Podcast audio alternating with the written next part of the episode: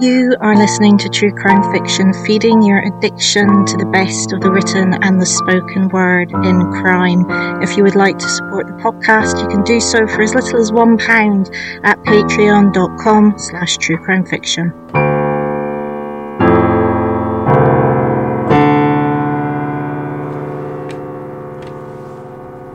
For most people, losing a loved one to a violent murder is probably the worst thing we could imagine happening to ourselves or anyone we know.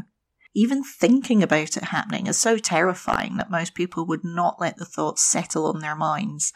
Of all the worst things that we cannot think about happening to our dear ones, illness, car crash, accident, very few people would even think that someone close to them could be a violent, heptophilic killer. After all, that's the sort of thing that happens in books. And besides, we all know our families, don't we? It is this unthinkable thing that Alex Sharkey has confronted within his own life. His brother, Stuart Campbell, committed a violent crime, and to make it even worse, if that is possible, it was Campbell's fifteen-year-old niece, Danielle Jones, who had been a bridesmaid at Campbell's wedding and whom he had become sexually obsessed with and killed. Sharkey spends the book ricocheting between dissections of his upbringing and family, looking at the past with an almost forensic detail to try and find understanding and his own ever-evolving thinking from the day he first hears of his brother's involvement all the way through to his trial and conviction.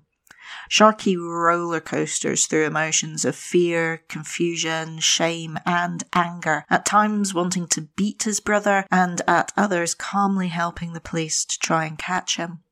Some things that the brothers experienced as children are not that unusual. Poverty, a Catholic upbringing, finding dad's softcore porn stash.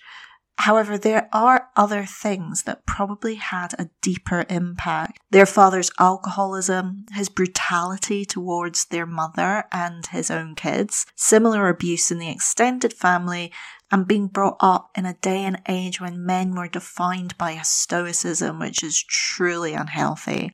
As a teenager, Sharkey had his own brush with the law, and the aimless hedonism of his youth probably meant that many would have picked the teetotal, good-looking Stuart to be the more successful of the two.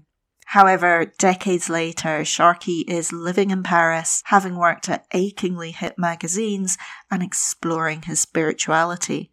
We slowly learn, though, that in the same time, Stuart has been committing crimes involving young women and girls, which has remained hidden from his family, who believed he is jailed for theft, brought on by the poverty he found himself in with a wife and young baby to provide for.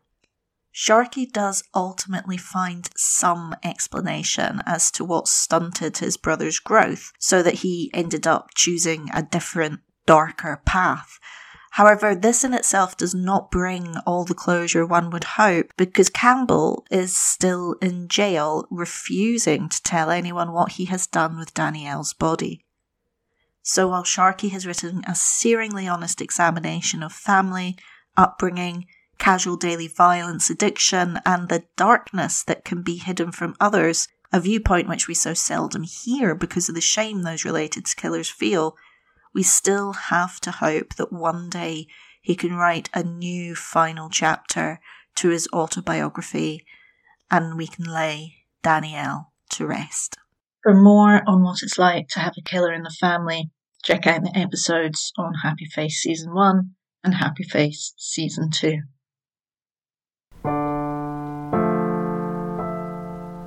You have been listening to True Crime Fiction, the podcast that is feeding your addiction to all things crime. You can find our website at true dash crime dash fiction dot com, on Twitter at true underscore crime underscore fic, on Facebook and Instagram as True Crime Fiction. Please rate and review on the podcast app of your choice. Music is by Kitty Kitty Meow Meow.